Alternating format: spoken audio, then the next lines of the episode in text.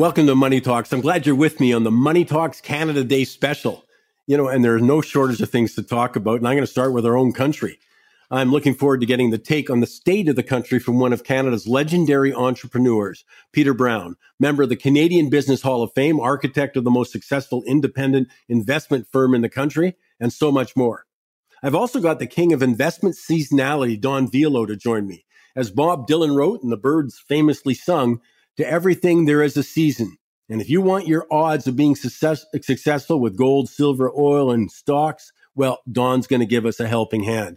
Plus, I got Ozzy. He's had a big change in sentiment he'll let you in on. Plus, of course, Victor Adair, a great Goofy Award. The list goes on. But first, in mid-February, a Maru Public Opinion released poll found that 66% of us fear for the future of Canada. 62% say they've lost faith in the ability of the country to keep peace, order, and good governance in place. Maybe more shocking is the finding that a majority of Canadians, 52%, believe the country is, in quotes, beyond broken. It's just not viable in the way it's currently constituted and being governed. Maybe not surprising given the vilification of the oil patch, for example, or what's gone on in Quebec, but we'll get to that in a few minutes.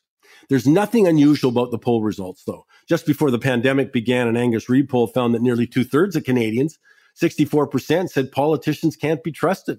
And last September, during the federal election, a Maru Public Opinion poll found 77% of respondents thought Canada was more fractured than ever. Well, you know what? That's hardly a surprise, given the goal of politics is to actually divide the country for political gain.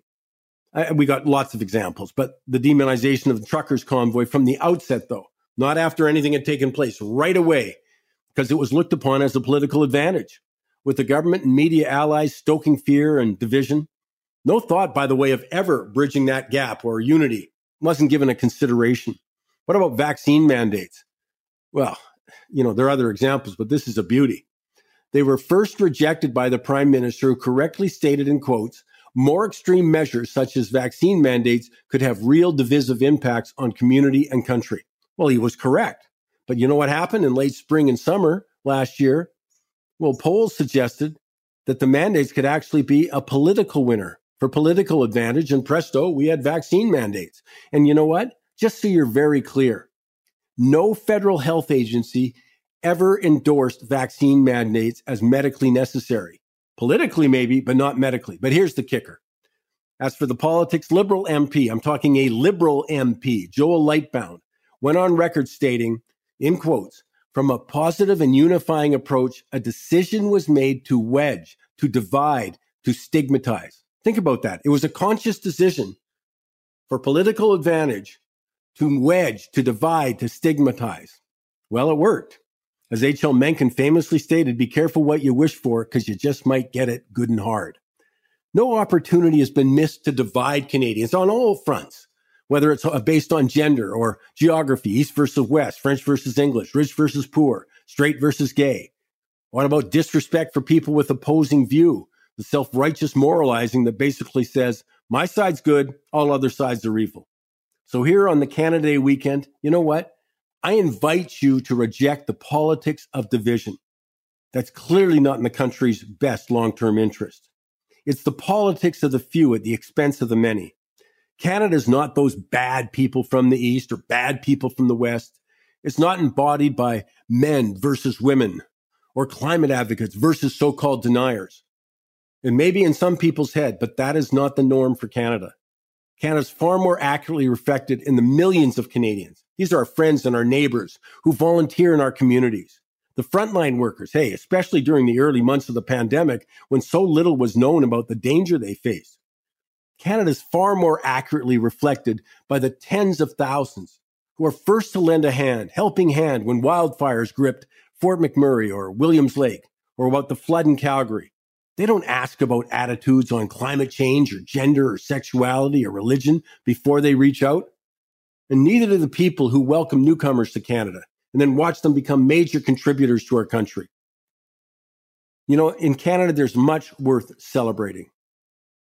I'm unapologetic in appreciating my good fortune in being born here.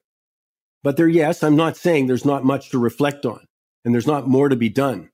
including further steps in reconciling with our First Nations and Métis communities. But I think it's a mistake to not acknowledge the progress that has been made when we choose a path forward. And good things for ourselves and our children are far more likely when we're united than divided. You know what? I'm for taking a positive step forward rather than a negative look back. Hey, you know what? During this week, we did the Canada Day poll, and you can go online. We'll post all of those things up there. You can have a taste of what Canadians feel. There's no right or wrong answer. It's just for fun. I'll give you an example. This is the result of the poll. We said, help us decide the most successful Canadian comedian, comic actor of all time. And we gave a choice. Jim Carrey, Mike Myers, Catherine O'Hara, John Candy, Eugene Levy. I mean, there could have been others added onto the list. Russell Peters comes immediately to mind, but others. Well, I'll tell you who won out. Well, John Candy just edged out Jim Carrey. Not that they're not all brilliant, but there you go. That's the result. We got to give him a few more results as we go through the show, plus we'll post them all up. And I thank people for participating. It's a part of our celebration of Canada. I appreciate, well, depends where you're living. If you're living out in the West Coast, you're probably what season it is. But I've got my seasonality guy with me, Don Vialoux. Don, thanks for taking the time. Just so you know, out in the West Coast, we think it's winter still, or at least late, early spring because of the weather. We get the odd good day. And of course, I know back east, it's been very hot at times. So it's been a difference. But I appreciate you finding time for us on the Canada Day weekend. Yeah, summer is here, and now is the time to become more favorable towards equity markets. Well, there we go. Okay, so let's actually get into specifics on that. Now, wait a second. More favorable toward equity markets? I thought it was the old sell in May and go away and come back after Labor Day. Well, it turns out that worked many times, but when it comes to the presidential cycle, the U.S. presidential cycle, it's different. Historically, during U.S. presidential cycle years, the second year of the cycle, you see equity markets, both in Canada and the United States, bottom right around the middle of the year and go significantly higher right through until the end of the year. Well, that's one that people are going to want to put on their radar right now. As you say, we've had a major correction. I mean, this is the broad-based market. You're not talking about an individual stock at this point, but the broad market, as you say. So when we look at something like a seasonal trend, how often, as you say, so the key trend is second-year presidential cycle. How often does that sort of play out in that way? Yeah, historically, the records I've been using go back to 1880s. So it's a very long period of time. And it doesn't work every time, but the key is it does work most of the time. And that's what we're doing. I mean, one of the things, and of course, you do technical analysis too, and this is sort of the cyclical, the seasonal analysis. And what we need is every weapon or every arrow in our quiver to try and up our chances of being correct. So when you look at something like that, Don, and you say, okay, this is second year presidential cycle, the tendency is to go higher into the end of the year. Where do you go next to verify that or to take action? Yeah, the key is to look at other factors other than seasonality. You look at fundamentals and technicals. Now, looking at the technicals, there's good reason to believe that U.S. equity markets actually bottomed on June the 17th. We've seen some very good positive technical action from that point on. And the Canadian market is also responding slightly on the upside. So it's coming in right in line with expectations for the seasonality as well. There's a fundamental reason for it as well. We've seen the Americans indicate that they're going to be increasing their Fed fund rate. But the key is the market has been anticipating this for a while. And once it was made official, actually on June the 15th, that they actually were going to go through this process, that's when we started to see the market finally reach a fairly important low. And there's a very interesting indicator which gives you kind of a feel for what's happening there. It's called the PCE price index. It measures the inflation rate in the United States. It's the key indicator that the Fed uses to determine which direction that the interest rates are going. And they indicated that inflation and interest rates probably peaked sometime around the third week in June. Wow, because that's the biggest debate in markets today is, are the Feds going to follow through and try and kill inflation, you know, by continually raising rates? Or is the slowdown in the economy going to be enough to scare them away from continuing that? Because if somehow that comes through to the market, that we're going to not follow through on our rate increases or we're going to slow them down, I think that would be rocket fuel for the market. Yeah, the market's fully anticipated a major problem here. In fact, looking at various indicators, there's one put out by the American, the Bank of America last week, the Bull and Bear Index, which shows that the percentage of stock or people expecting markets to go up was 0 out of 10, which is the lowest you can possibly get. That's the most bearish indicator you can have.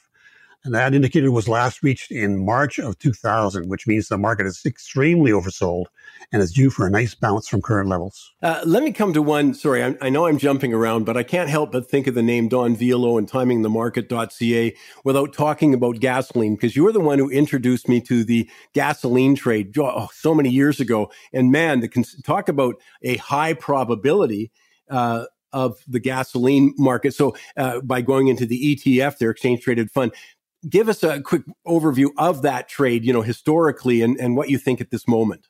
Yeah, thank you, Michael. You reminded me of this trade during the conference. And the key is that gasoline prices go higher from early February, normally right through until Memorial Day holiday in the United States, in other words, to the end of May. And boy, has this seasonal trade worked out exceptionally well. From early February to early June, the UGA, which is the ETF for gasoline, was up 50%, so a huge gain. Now, a word of caution. As of Thursday of this week, UGA completed a classic technical pattern. It's called a head and shoulders pattern, which means that gasoline prices are going to be heading lower from here on in. Well, and again, UGA is the exchange traded fund for that. But the percentage of times that's worked out is as high as I know of anything. You know, like it's just been such a pattern that's repeated itself, consistency. So would you say at this point, you might want to play it gas prices to go down? Or would you go that far? Yes, technically, that's what the market is telling us right now. There's good reason to believe that there's going to be lots of supply of gasoline, particularly in North America, and prices are going to start moving on the downside. Interesting. As I say, that's one that you brought to my attention years ago. Sorry, I'm skipping around, I know, but I know that our listeners have got specific areas they want to talk about. And another one that your seasonality seems to have been very consistently correct is gold and gold shares. Yeah, it was fascinating. During the conference, we mentioned that gold was in its period of seasonal strength, which was right through until the end of February. Never did we expect that the gold stocks and gold would do what they did.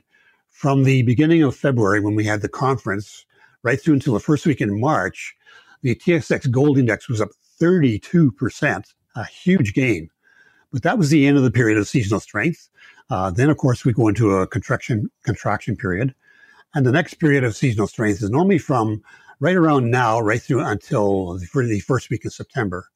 I'd like to see some technical confirmation that the gold ETF is actually bottomed, but we're very, very close. And it's about the right time to start buying gold and gold stocks once again.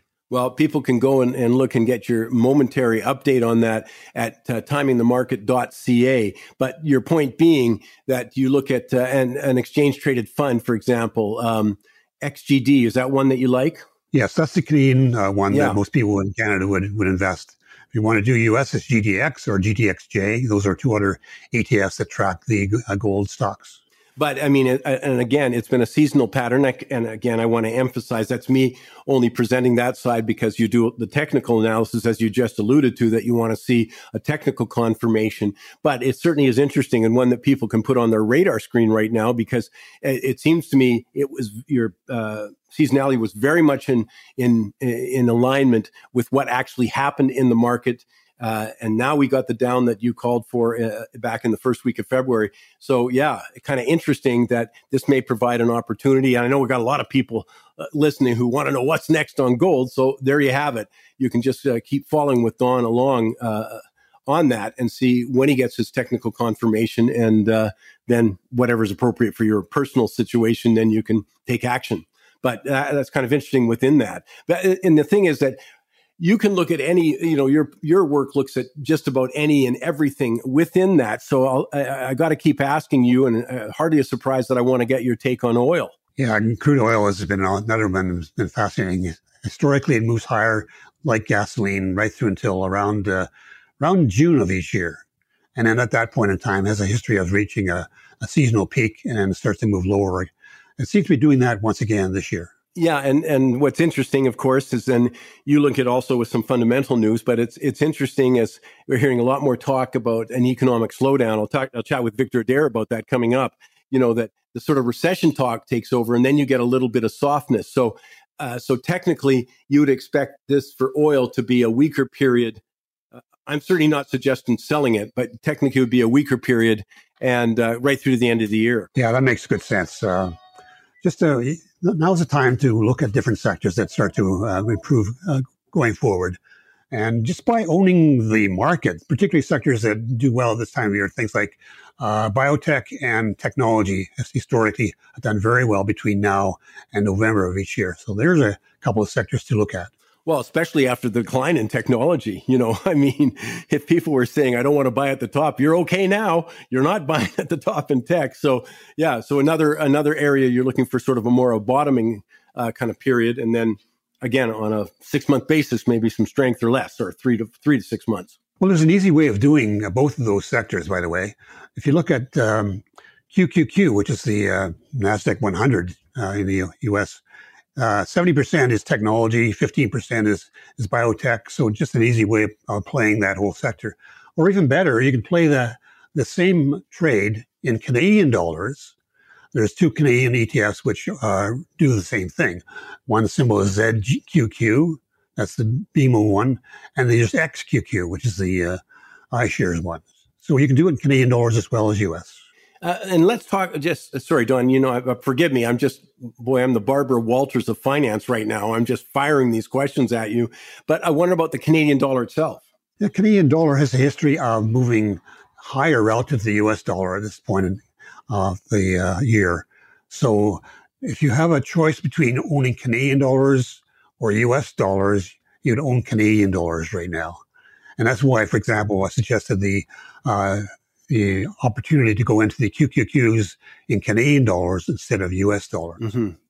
Okay, and just a couple more if you just humor me here. Silver is one that I've got on my list to ask you today.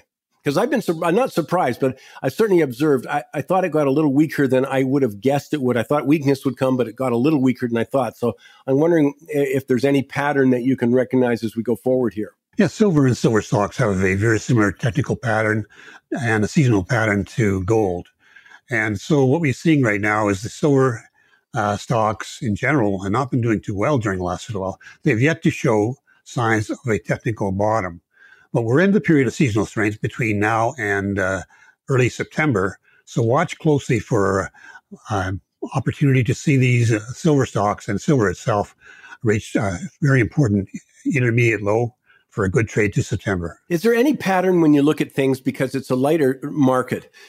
You know, so I would assume that the more volume you can get, like traditionally, you know, deep markets would give you more data. I'm wondering about uranium. It's a good question. I've done a little bit of work on uranium and uranium stocks and uranium ETFs. I guess the one that most people know is URA, which is an ETF of uranium stocks. The biggest stock in that particular ETF, of course, is Cameco. It really dominates the ETF itself. So watching Cameco very closely, and it does seem to be starting to show early signs of improvement. On a seasonal basis, historically, the uranium stocks have done well from March right through until October of each year. So it tends to be a bit of a contrary indicator than most other sectors. So it's something to look at. I haven't looked at it closely during the last couple of days, but something to watch closely. But the big overview, just to reiterate, is this is entering a period of seasonal strength in the second-year presidential cycle for the broad base of equities. And that's sort of your top overlay. Yes, that's the key going forward. Lots of opportunities to be buyers in current market conditions. Well, I'll tell you, Don, every time you're on, I take notes. because I love to hear it, and they can find you. And this is something I do encourage, as you heard Don right off the top say, this is the sort of the overview. When you look at seasonality, then you have to drill down into the technical analysis, and you can do that with Don at timingthemarket.ca, timingthemarket.ca. Absolutely momentary updates on what's going on. Don, thank you so much for finding time for us on the Canada Day weekend. Lots of food for thought. Thank you, Michael. Hey, just coming up, I'm looking forward to this. Usually when we talk about the state of Canada, we'll hear from some pundit or some politician. No, not this time. I want to get somebody who's deeply embedded in our business community, our social community. Peter Brown is going to be with me, a rare chance to interview him. Bottom line is, I want to get what he thinks about the state of Canada today. Time now for the quotes of the week, and a little something different this week because it's Canada Day weekend. So I've chosen three quotes that I think is just trying to give you a flavor. You can't sum up a country in a quote, but I just thought I'd start with this. It's from World War I veteran Reginald Roy, who states, "I became a Canadian on Vimy Ridge. We became a nation there in the eyes of the world. It cut across French and English, rich and poor, urban and rural. Vimy Ridge confirmed that we're as good, if not better, than any European power." What an incredible time in 1917, of course, April 1917. But here's another one, a little bit on the more humorous side. This one from the founder of the NDP, Tommy Douglas. "Canada's like an old cow. The West feeds it, Ontario and Quebec milk it, and you can well imagine what's going on in the Maritimes." And finally, a brief quote from famed Canadian writer Pierre Burton. "A Canadian is someone who knows how to make love in a canoe." Well, there you go. I was going to say, I'm not going to add anything to that one. I don't want to get in trouble here. But as I say, there's so many ways you could sum up our country, but I thought that was kind of fun. Hey, let me give you another couple of results, by the way. Speaking of Canadiana, from our Canada Day survey, we asked the best Canadian everyday invention. A lot of people are surprised that Canadians invented 5-pin bowling or the paint roller, or the big green garbage bag, snowblower. I mean, there's so many other things, of course. And I'm talking everyday stuff. There's been some very important inventions, and I'll get to that in a moment. But everyday inventions, guess what? Kick butt. Zipper. That's right. Canadian invented the zipper in 1913. As approximately 16 billion zippers are sold every year. It's a monster industry. And of course, it's all thanks to Canada. But what about life-changing Canadian inventions? Well, I'll give you that one there quickly, too, because, again, there's so many. We asked about pacemakers and canola and basketball, telephone and insulin. Well, insulin won out big time, actually. But there was many others. People noted other things because I guess it's a long list. But, hey, not too bad to be proud to be Canadian when you look at that list. But insulin won that one out. I'll take a break. I got so much more planned for today, including Ozzy, including Victor. I'll give you a couple more snippets of this. You're listening to the Money Talk special on the Canada Day weekend. It's the Canada Day weekend, and I've been looking forward to this. You know, we come to this time of year, or this special event, and we get to talk to pundits, so we get to talk to politicians. It's all so predictable.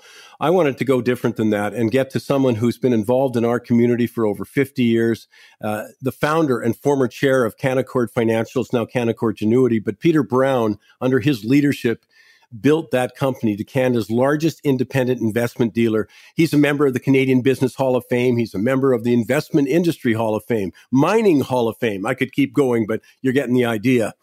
But he's been active in the community for his entire adult life. Peter and his wife, Joanne, created the Peter and Joanne Brown Foundation, and they support numerous nonprofits and charitable projects. And I thought his perspective would be very valuable as we sort of assess where we're at as a country at this time. Peter, thanks so much for finding time for us. Oh, it's a pleasure. Let me start with the big question. When you look at the country today and you look at the direction we're going, is there any one or two things, and we can get to much more detail than this, but just as a broad brush, that's sort of what I call keep you up at night? You know, I start with I guess my grandchildren are sixth generation Canadians, but I start with the premise that we are lucky to live in the greatest geography on the planet. We're the second largest. We've got rich in resources. We've got an educated population. Still too small. We're right next to the American market, and they sort of make us feel more secure. And we're thousands of miles from the squabbles of Europe. So, and I think right now we're hopelessly mismanaged. But when we change that, doesn't matter what party, we just desperately need a change. The one thing will still be the best geography in the planet. So it's a management failure, and no matter how badly they manage us, they can't take that away from us. So that's my starting premise. Let me go a little further into that. When you look at, when you say mismanaged, I mean, obviously I focus on the economy and finance. I mean, I can't help myself. And I look at things like, and I just want your take on it, where we've had this incredible nonchalant attitude about the importance of capital investment to the degree that it's sort of the worst in a generation. Oh, well, you look at, if you take our expected GDP growth, for example, which I think, you want to start with capital investment. The figures are alarming. If you take the business investment in Canada over the past, go from Mulroney on, the past four prime ministers, business investment in Canada grew at 7% up to 9%. And in the Trudeau years, it's grown at minus 0.9%. Excluding residential structures. So, capital investment is just fled the country. We're seeing, we're a country. What built us? The St. Lawrence Seaway, the railways, the Trans Canada Pipe. None of those projects could happen today. We're seen as the country that can't do anything. And we're in a flight of capital between 2014 and this year. 2014 and 2021, we lost 280 billion of lower foreign investment and Canadians investing outside the country. And now the Canadians investing outside the country is over 100 billion a year. So the current numbers are going to be about 325 billion in capital that we've lost, which is we really are in a flight of capital.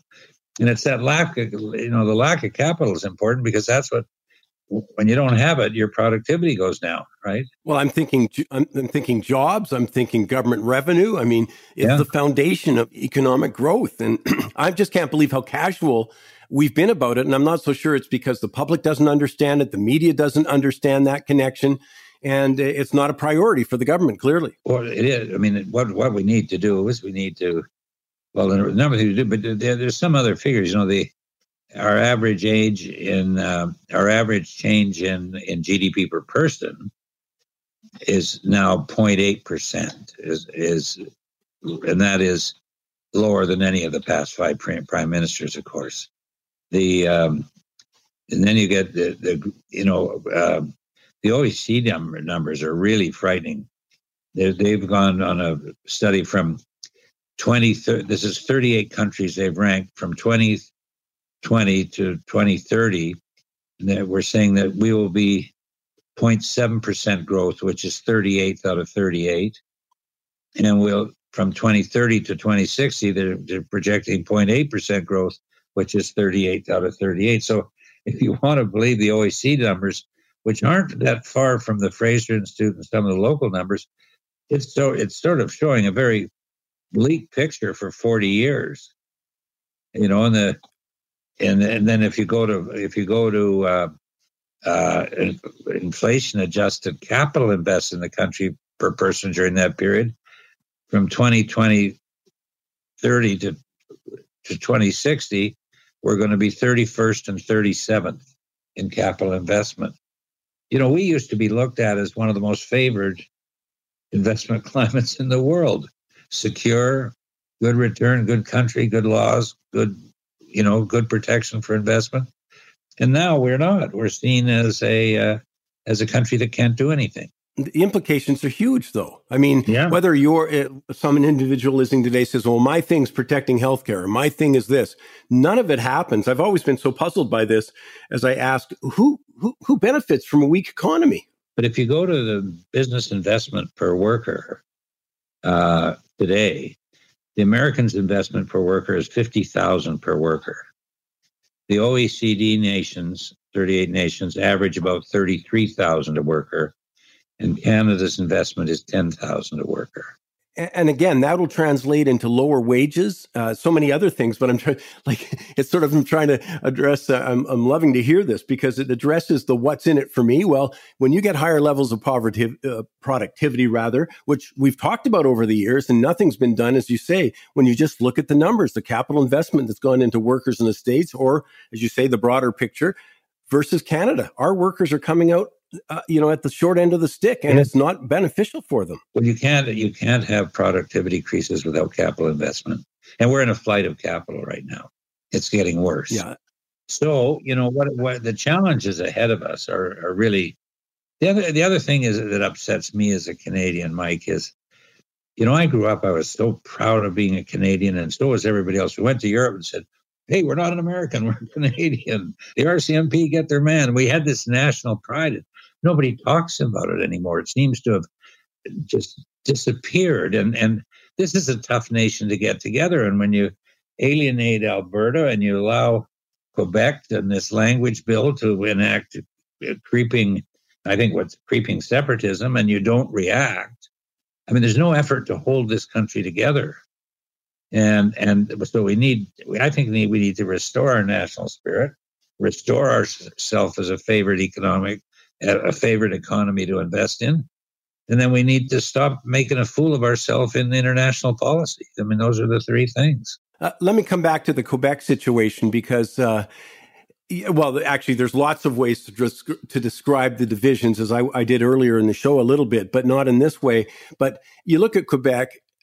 Have you been surprised that they, put the English language bill, I think it's Bill 96, it comes in.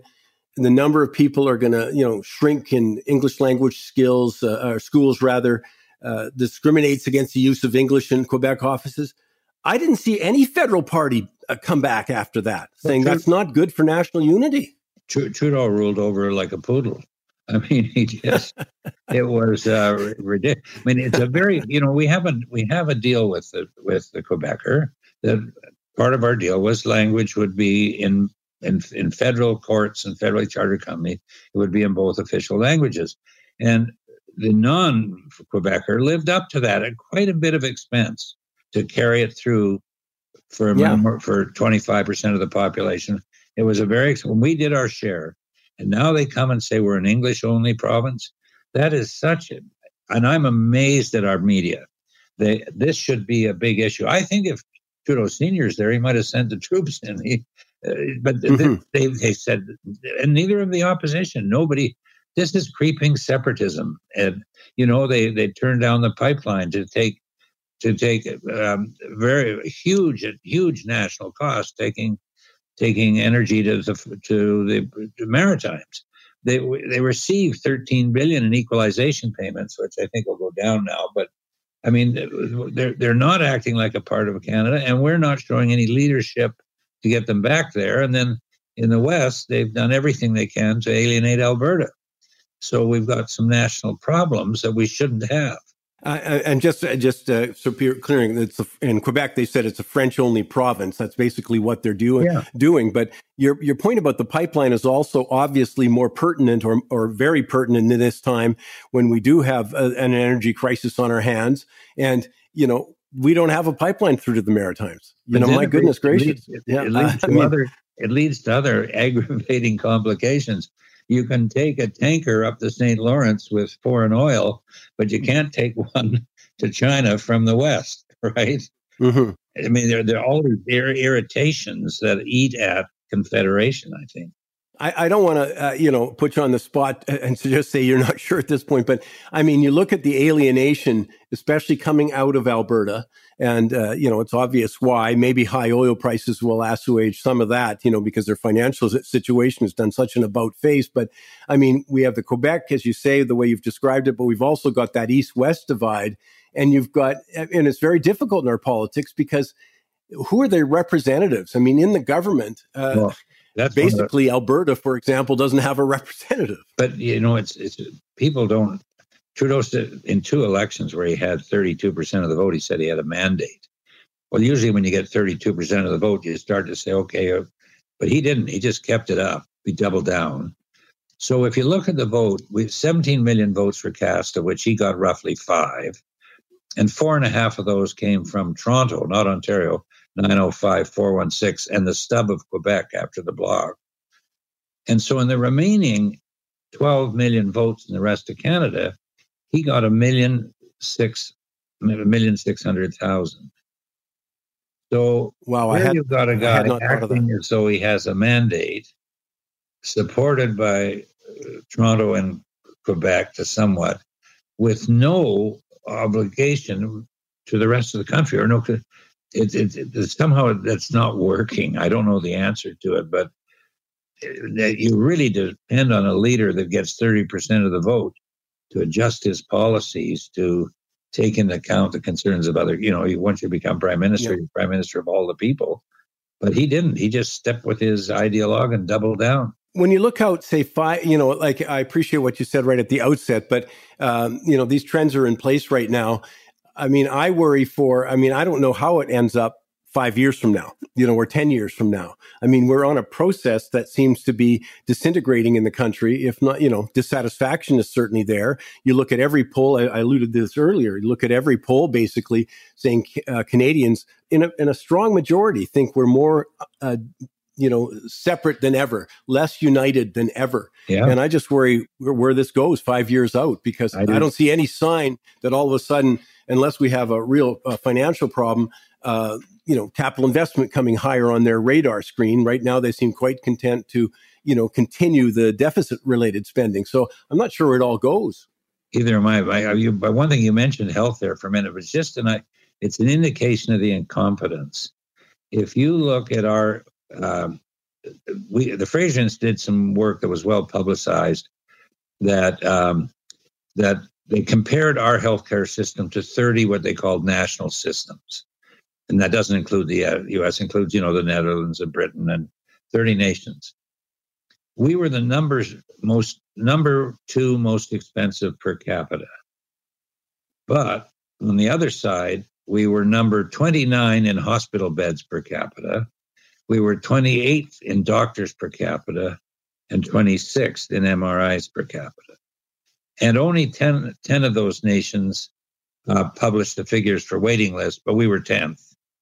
And we right now have the worst waiting list. It's estimated in the free world. People are dying on our waiting lists. In fact, I think Brian Day wrote an article from the Canby Street Surgery Center, and Brian's been a real, more than an advocate, he's been a hero trying to get better health care for Canadians.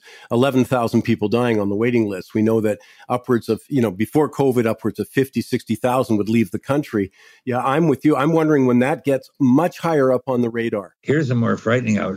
This is also Fraser Institute's work. This is the quote, the source, but they projected that with no change, that healthcare costs, which are now consume about 50% of every province's budget, that healthcare costs between 2022 and 2040, with the aging population, will go up 80%, which means they wouldn't have money for anything else. So that can't happen. It'll fall on its own petard here somewhere, but it's a mess. And just take the passport thing.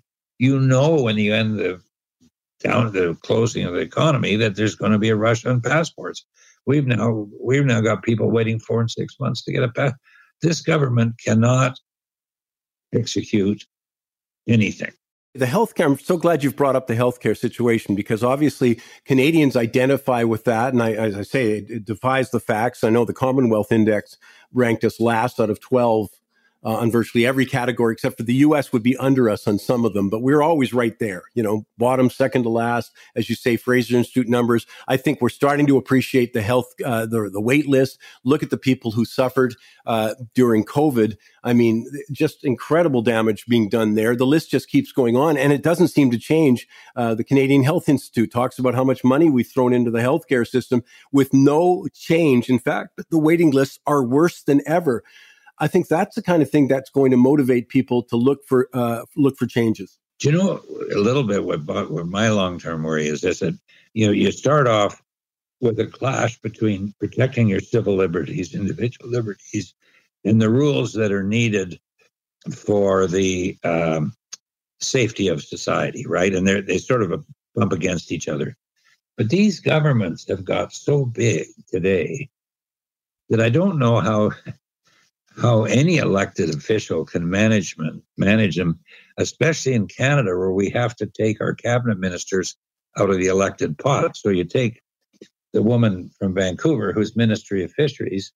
The day she's Minister of Fisheries, she's got 7,000 employees. Mm-hmm. She doesn't have I'm not detracting from her. She's a nice woman, but she doesn't have a clue what to do with that. So who ends up in charge? It ends up the deputy minister who's been there for 20 years. So you get this unelected official calling the shots. And these governments have got so big that it's hard for the elected officials to really contain them and direct them. It's difficult. Not impossible, but difficult. Well, I was going to say what's also, I mean, that's actually the goal. I mean, the goal is ever bigger government, certainly from the majority of parties. And they haven't been, you listed some and I can throw in others, whether it's look at the passport situation today, but we can talk healthcare. I mean, the list is a long defense spending. I shouldn't be puzzled because I read the Auditor General's reports and they send a chill up my spine. Yeah, this is why I think it's important for Canadians to stop for a moment, Canada Day weekend, and think, where is this taking us? But Mike, if we find the right guy, if we change leadership, which I think the mood of the country is, it's time for a change. I think there's no question about that. You can't talk to anybody that isn't discouraged or frustrated, either both in the U.S. and Canada. But if you find the right guy, part of it is anticipation.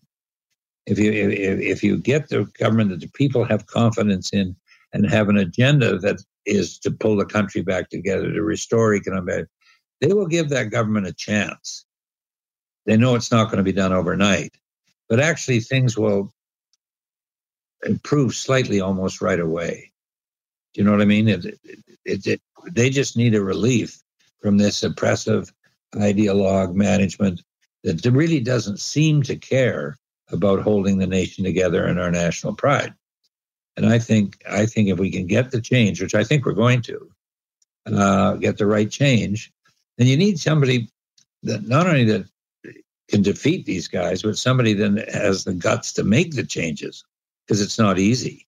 Absolutely. But if we got there, I think people would go back to where we started at, thinking we're lucky to be in the best geography on the planet. Well, Peter, it's been a pleasure getting a chance to chat with you. And I'm sure at the Peter and Joanne Brown Foundation, you got lots of work to do because of the nonprofits and charity projects you support.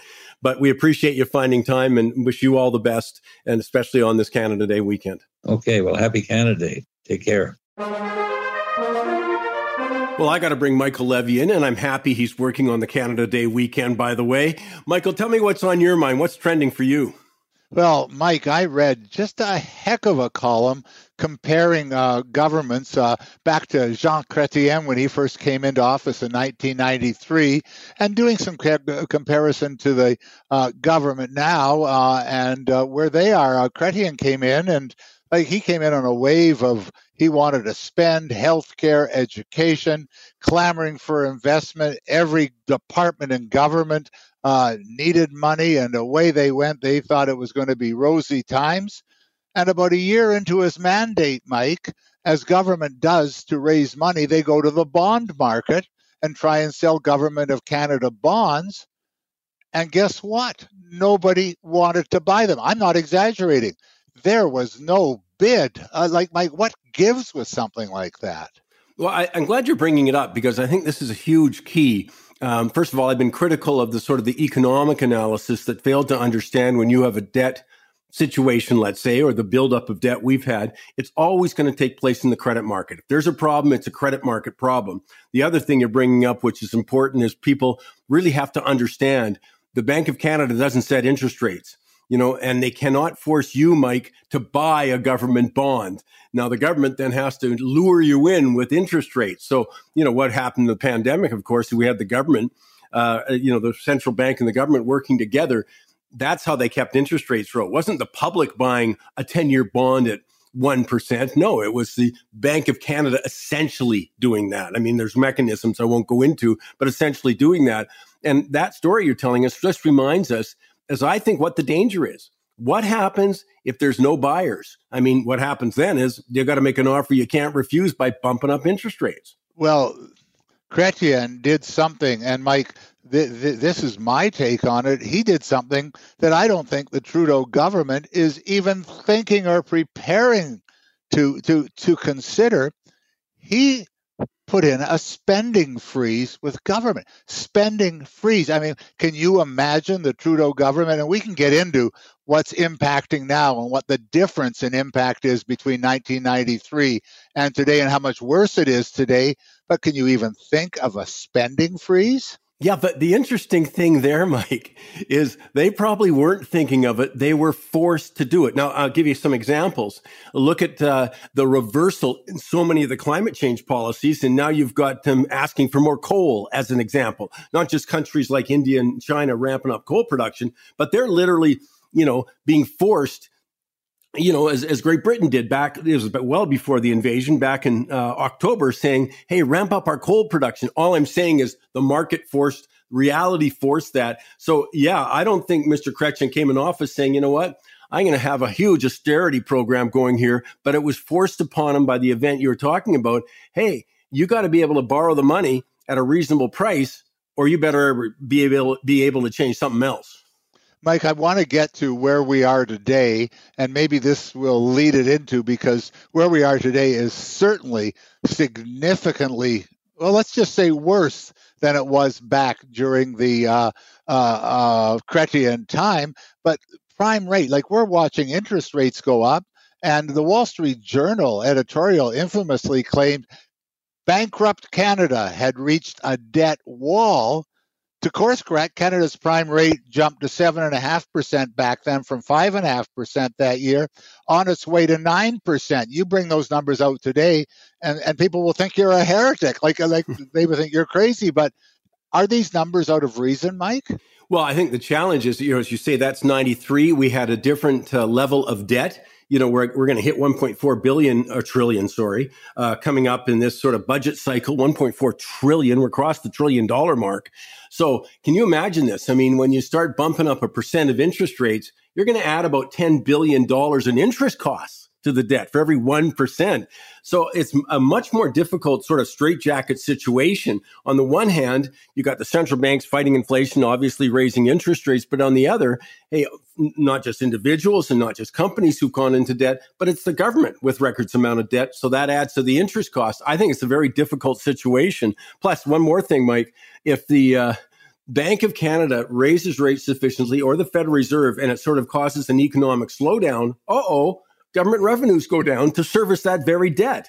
So this is why it's such a difficult situation. Well, and that's just exactly where I want to take this, Mike, is if we get the interest rates going up, and let's say some of the pundits are right about 6% or 6.5%, never mind 2.5 or 3, what does that do to government servicing debt costs? I mean, that's just, the government has to come up with that money. Yeah, or they have to entice bond buyers, potential, might be a pension fund, might be other institutions, individuals, but this is the way inflation comes in.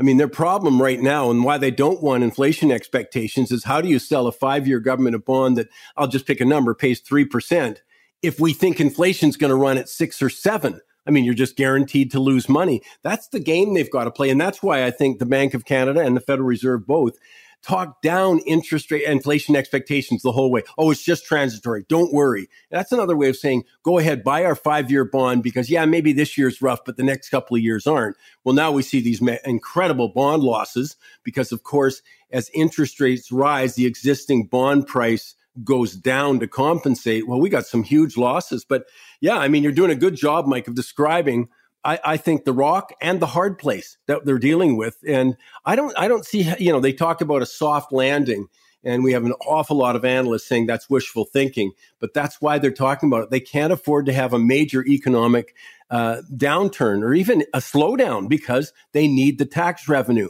And as interest rates rise, as we said, boy, the servicing of the debt goes up at the same time. So yeah, nothing good's happening here. Nothing good at all. And Canadian households are more prone now to live paycheck to paycheck, and we're house poor. Our mortgage rate, I took a look at the mortgage rates. You're looking at mortgage rates that are well over double what they were just some months ago. And it's going to hurt Canadians. It's going to hurt them a lot, but it's also going to hurt, and I go back to this, government tax revenue.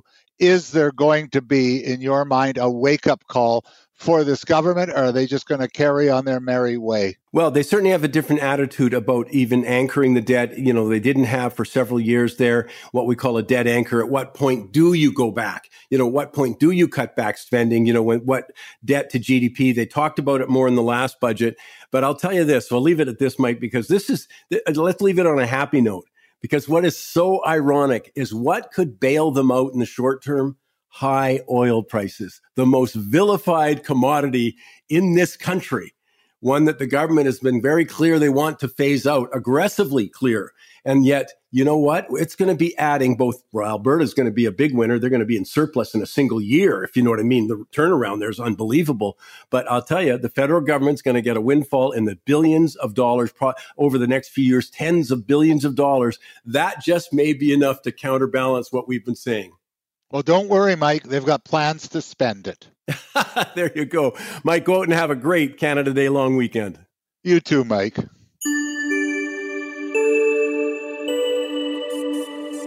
Time now for the shocking stat of the week. You know, the Canada Day weekend's got to be the perfect time to discuss freedom and what separates democracies from totalitarian states. I think it comes down to the rights of the individual versus the state. I mean, things like private property rights or the presumption of innocence are key. But I suggest the foundation actually is free speech, the right to oppose and question government policies. The increasing evidence in the form of legislation is to censor the internet, with the government deciding what constitutes misinformation, along with the growing attitude of no questions allowed for, I think, an increasing number of issues.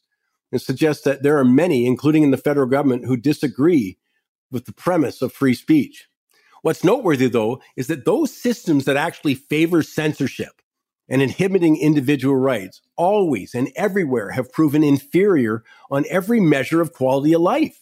Yet we still got people, including in politics, who push in that direction. But setting the more lofty kind of debate aside, you know what the knockout blow is, though, in the battle between freedom, democracy, capitalism versus restrictions of communism, that kind of thing, is the fact that no matter what the faults of, say, capitalist democracies, you're not seeing citizens risk their lives to leave them or participating in a mass exodus to go to a totalitarian regime. We're not all loading up to go to Venezuela or, you know, you name it right now. But people literally do risk their lives to escape jurisdictions or things like Venezuela and the former Soviet Union and Cuba. And that brings me to the shocking stat of the week. This is April alone. U.S. authorities recorded more than 35,000 Cuban nationals at the U.S. southwest border. That's almost as many as the entire 2021 fiscal year, according to the U.S. Customs and Border Protection. Meanwhile, not a single report of a U.S. citizen looking to emigrate to Cuba. And as I say, that's the knockout punch. So much to talk about in a world that is so dominated by interest rate news. It's will they, won't they, how big is the next one, that kind of thing. Well, Ozzy Jurek's here with me, and you can find him at ozbuzz.ca. Ozzy, before I get to that, though, as you know, we did the Canada Day poll. I've been giving some of the results, but I know you don't know these ones. So this is something that people don't know about Ozzy Jurek. He's an internet DJ. Now, picture that. He wears hot pants, black socks and sandals, one of the most popular. He knows his music. So, Ozzy, here we go. No right or wrong answer to these, though. We asked, though, who is Canada's best pop singer in history? And the choices we gave, and people were allowed to jump in others, Justin Bieber, Celine Dion, Drake, Shania, Neil Young, and we had people write in, people like Anne Murray. Paul Anka got a few votes. I mean, it's shocking. Ryan Adams was in that group. So you go ahead. Who do you think was Canada's best pop singer? Broad category. Bachman Overdrive. That's a group on that's a group. The best singer. Yeah. Oh, you're doing Brian. It's early in the morning. Brian Adams. Okay, good stuff. Brian Adams. And I think our survey said Shania Twain. There you go. But speaking of groups, I'll give you a chance to redeem yourselves. We gave people the greatest Canadian rock band. Rush, Bachman Turner Overdrive, Tragically Hip, Arcade Fire, The Band, and people could throw in others. And there were a lot of others. I mean, we could have said Tom Cochrane for either one, though. Just so many good Canadian. This is the one thing I always say, that Canada hits way above its weight internationally when it comes to music. And this is just another example. So who was your choice there? You think? Can I use it now? Yes, go ahead. Yeah, yeah. Jump the gun. Bachman Turner. Well, you know what? People agreed with you. That's who won it out. Oh. They're taking care of business, if I can use the cliche right away. Exactly. Anyways, I better get on to real estate with you. Ozzy, I want to just chat about, a couple of things. And that is, I was going back to the World Outlook Conference. It was the first week of February. And that's when we were first talking about a top out in the market, that you said, I'm worried about this. I think, we're sort of putting a top in place. And in that, in the conference itself, I remember you put up a slide and it said, we should be raising some cash now. And for people 70 and over, you said about 50% should be in cash. I think for 60 and over, 40%. But if you're under 40, go for it a little bit there. But what do you think now? I mean, things have obviously changed since then. We did get the top that you were worried about and predicted. But what about now? Well, first of all, I should make clear, I'm talking to the real estate investors. I'm not talking to the homeowner. I mean, if you find the home you want to live in, you're going to be there the next 10 years. Don't worry about the markets. The key, though, as an investor, I find that too many people over 60, that they're out of money. They made a mistake. I think, as I said then and on that slide, as you mentioned, once you're over 70, should 50% in cash all the time, and so on and so on. Under 40, yes, go for the brass ring. You can make it again. But it's funny, I also have this message for a Vancouverite that sits in a $2 million house and you're 65 years old. Sell. I mean, with that $2 million, you and I talked about it before, you are a multi-millionaire. You take $1 million, buy 8 condos in Phoenix, you get about $100,000 gross. After taxes, you get about $75,000 net. That's your income for the next 10 years. Then you go in 1 month to Thailand, 1 month to the United States, 1 month skiing, and 1 month boating for about $15,000 a year. After 10 years, you still have $850,000 left of that cash, and that $1 million investment in the condos is now grown to $1.5 million. You're actually better off not having worked, took 4 months off every year. And so look at it yourself as an investor. But now something else is happening, and that is that I think all real estate investors should get into the cash in total for the next 4 to 6 months. And again, I want to emphasize, Ozzy's talking about real estate investors. He's not talking you and living in your home, so we're not running out and selling based on that. But Ozzy's point about there's better ways of doing it. But that it's an interesting shift, Ozzy. I mean, it's obviously a shift when you say, let's get fully into cash now. Well, the thing is, I firmly believe long-term real estate is the place to be, always has been the place to be, and it will be. But we're sitting on the edge of a knife right now. We don't know what the federal government, the feds in the United States, is going to do. If they're going to really pull out all stops and stay with that increase in interest rates all the time, well, markets are going to go down further. Sales are dropping even more than you and I talked about. But there's also a possibility that the Fed will do a pivot in September because of the election. I'm going to say, you know what, we're not going to do this. We're a bit bombastic right now. Yes, this is what we're going to do, but then they won't. And they're going right back to printing, which is probably more likely when you consider the world is awash in debt, and that's the only way to get paid back is through inflation. Until you're sure it's a good thing to be on the sideline. Okay, one more thing I want to throw at you, and that's because obviously with a rising interest rate environment, there's an awful lot of talk about people getting in trouble with the amount of debt they're carrying. But one of the points we've made on this show several times is when it comes to people's houses, Canadians do not default. They're not like the Americans because the rules are also different. Easier to walk away from a mortgage in the States. But I've seen that people would rather run up their credit card bills or borrow elsewhere, but they're paying their mortgage. And it looks like that's been consistent. You are so right, Mike. And in fact, it's dramatically so. The statistics from the Canadian Bankers Association show that we have the lowest default rate. Now think about it. Only 770 mortgages in arrears. out of 711,354 mortgages, they're just 0.11%. Now, we're behind Ontario, which is 0.6%, but everybody else is below 0.5%. So why our government is continuously worrying about us making our mortgage payments and making it more difficult to get is beyond me when they allow us to pay 25% on our credit card. Well, the good news, as I say, people are responsible about their mortgage. That's good for Canada, good for the economy. And in the meantime, Ozzy, I've got to be clear on when you put up the new OzBuzz. When's the next one coming? On Monday next week, the OzBuzz is out to all subscribers that have signed in on ozbuzz.ca. Everybody else can see it online 10 days from now. And Mike, please remember this. Work is the curse of the drinking classes.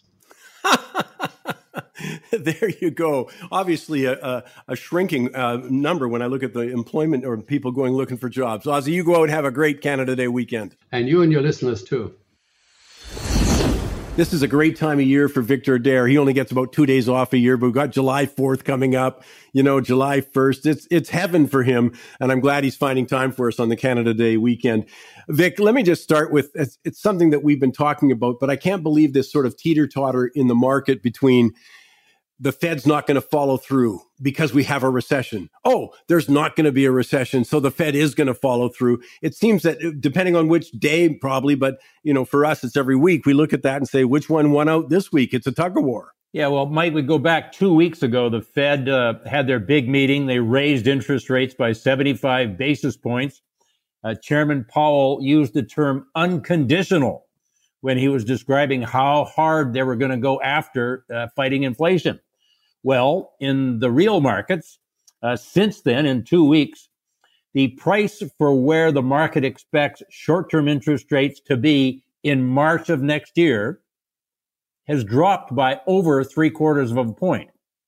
The yield on the 10-year bond has dropped from 3.5% to below 3%. In other words, what the market is pricing here is they see that the sentiment in the market has switched from the idea that we're faced with relentlessly rising inflation to the possibility, very real possibility, of a looming recession. That's the sort of the background to what's going on in the markets right now. Well, you know, it's interesting what you tell me that. I just say the market clearly doesn't believe the chairman of the Federal Reserve. You know, it's the credibility issue because he's saying one thing and the market's saying, yeah, I don't think so. You know, well, you know, Mike, but and fair enough. You know, you could say that nobody has a crystal ball. You know, the Fed was, you know, woefully slow in changing their tune from transitory, and then you know they went that way. You know, they admit, you know, that they're trying to follow the data. Well, the data's moving really fast these days. And so what's going to, you know, I wrote in my blog this week and last week as well, something about, you know, if the Fed has got religion now, and by religion, I mean, you know, they are going to be unconditional in their fight against inflation.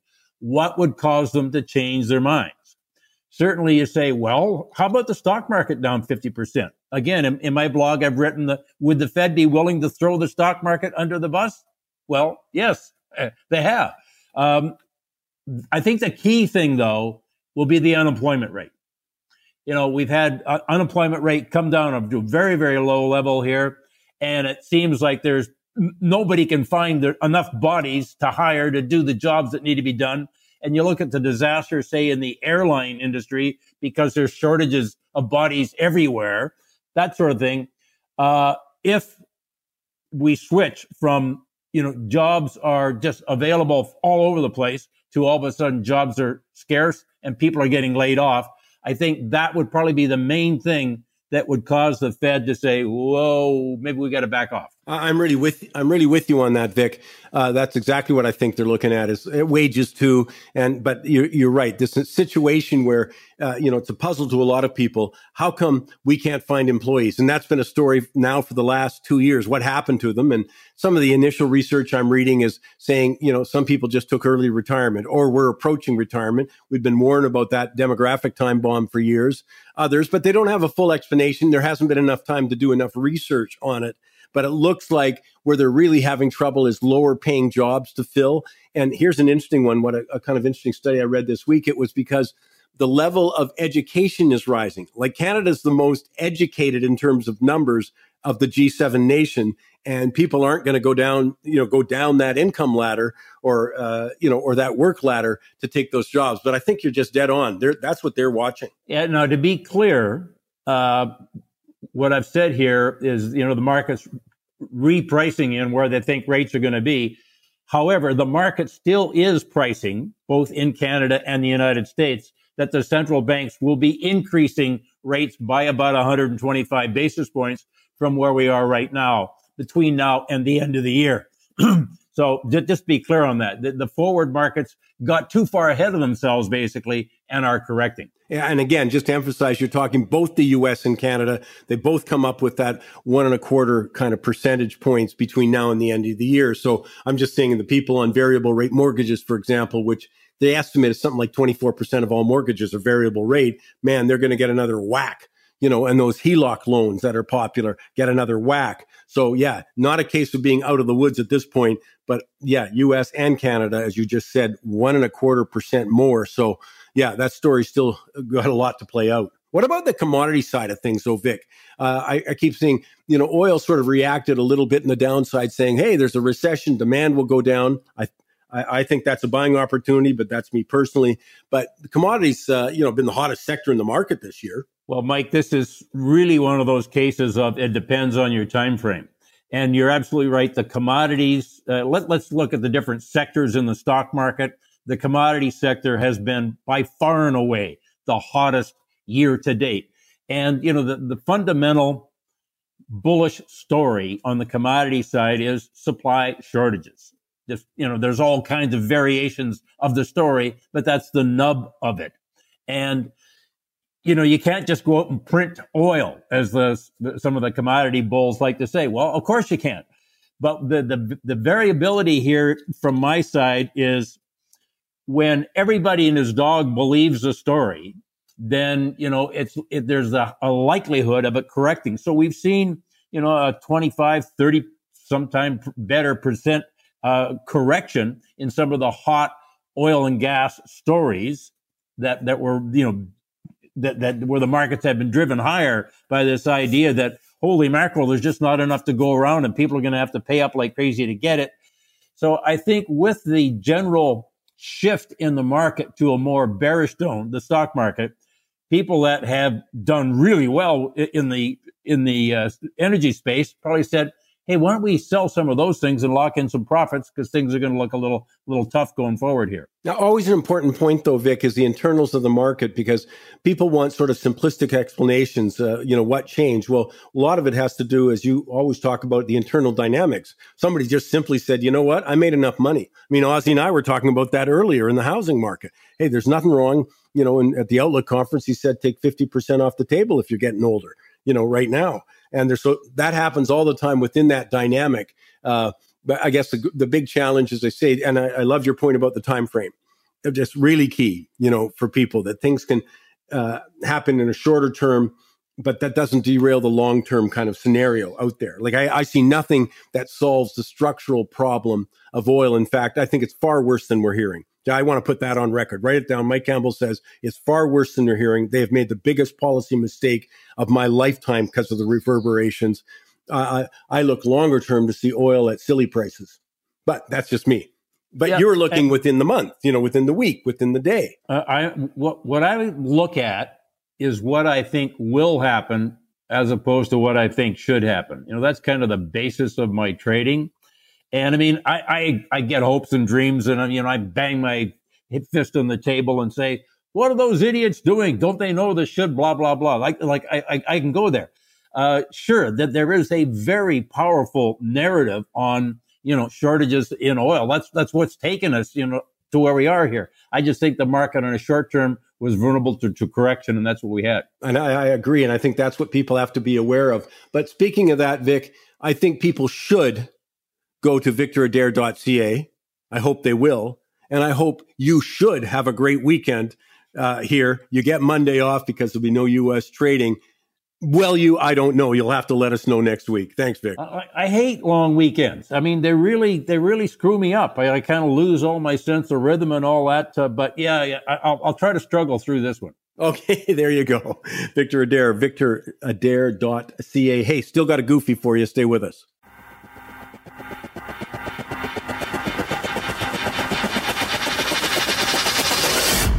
Time now for the Canada Day Weekend Goofy Award. You know, when you hear stories about the incredible delays happening at Canada's airports, we were talking a little bit earlier with that Peter Brown, with over, 54% of the flights are delayed, 12% outright canceled, and people are experiencing it personally right now. I'm hearing from them. Some are camping overnight at some passport offices. You know what's incredible? Those government officials seem surprised that post-pandemic travel has picked up. After all, they've only had 10 months to observe the trend. I mean, they were warned by Immigration, Refugees and Citizenship Canada, who in their 2022-23 departmental plan clearly stated in quotes, "Forecasts predict that a recovery to pre-pandemic COVID demand will begin in the spring of 2022. Yet, nothing was done by Service Canada. Same outcome when the unions representing the passport staff warned over a year ago to be prepared for a big jump in applications once travel restrictions were lifted. You know, back in October last year, a statement from Employment and Social Development Canada read in quotes, "As travel restrictions are lifted, Service Canada is preparing for an increase in demand for passport services." You know what? But somehow it seems like only the ministers responsible and their staff were taken by surprise in the surge of applications. I mean, when it comes to long delays, the massive lineups in some centers, let's not lose sight of the other analysis that finds that while demand for passports has significantly increased, it's still 55% of the volume that was handled pre-pandemic. So what's happened? Well, here's a guess. A Blacklock's report, there's 26,136 employees at Service Canada agency that handles passport applications. Are you ready? 18,362 are working from home. It's not a stretch to suggest that may help explain why there are huge lineups at the offices with 70% of the staff at home. One thing for sure is that nobody's taking responsibility. You know, it reminds me, one of the great conversations I've had over the last year and a bit was Karen Hogan, the Auditor General. She told us on this show that when she looks at programs, all forms of responsibility and accountability leave the room as soon as more than one department gets involved. No one takes responsibility. That's exactly what's happened here. Now, on the bright side, hey, maybe not getting your passport is one way to avoid the flight cancellations and lost luggage. Those are the chief characteristics of air travel in Canada today, because you can't travel. Okay, pardon the sarcasm, but it's a bit much. And one more goofy part. After over 2 months of passport chaos. I mean, this was first reported, well over, 2 months ago. Well, the federal government's finally taking charge. At least they want you to think they are. Did you hear they've created a special task force? Let's call it a blue ribbon panel to look into passport delays. Come on, don't laugh. Maybe they can do for passport delays what they've done for clean drinking water in some First Nations reserves. On a serious note, when I hear the task force co-chair, she's Women and Gender Equality Minister Marcy Ian, declare in quotes, "I want Canadians to know that we're there for them.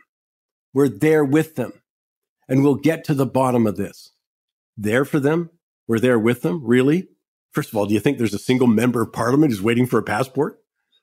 But when I hear that kind of boilerplate, I just roll my eyes. Now, look, don't get me wrong. I'm sure she's a nice, decent person. But she might as well be saying blah, blah, blah. Because for many Canadians, that's what it's come to. We simply don't trust the government to be able to deliver timely, cost-effective service. Hey, look, that's all the time we have today. Well, I'm glad you've been with me today, and I hope you are enjoying this time. Maybe we get some great summer weather across the country. I know some parts have, other parts haven't. And you get a chance to think about this great country of ours. And no, I'm unapologetic. Yes, there are things in our past, but I'm unapologetic. We live in a terrific country. We've been very blessed to be here. But I also remind you, hey, you can go online. I'll show you all the results of the Canada Day poll. Lots of fun stuff about what's our best Olympic moment, best sports moment, top actor, that kind of stuff. I'll put it all together if you've missed any of it. But in the meantime, I hope you have a terrific week.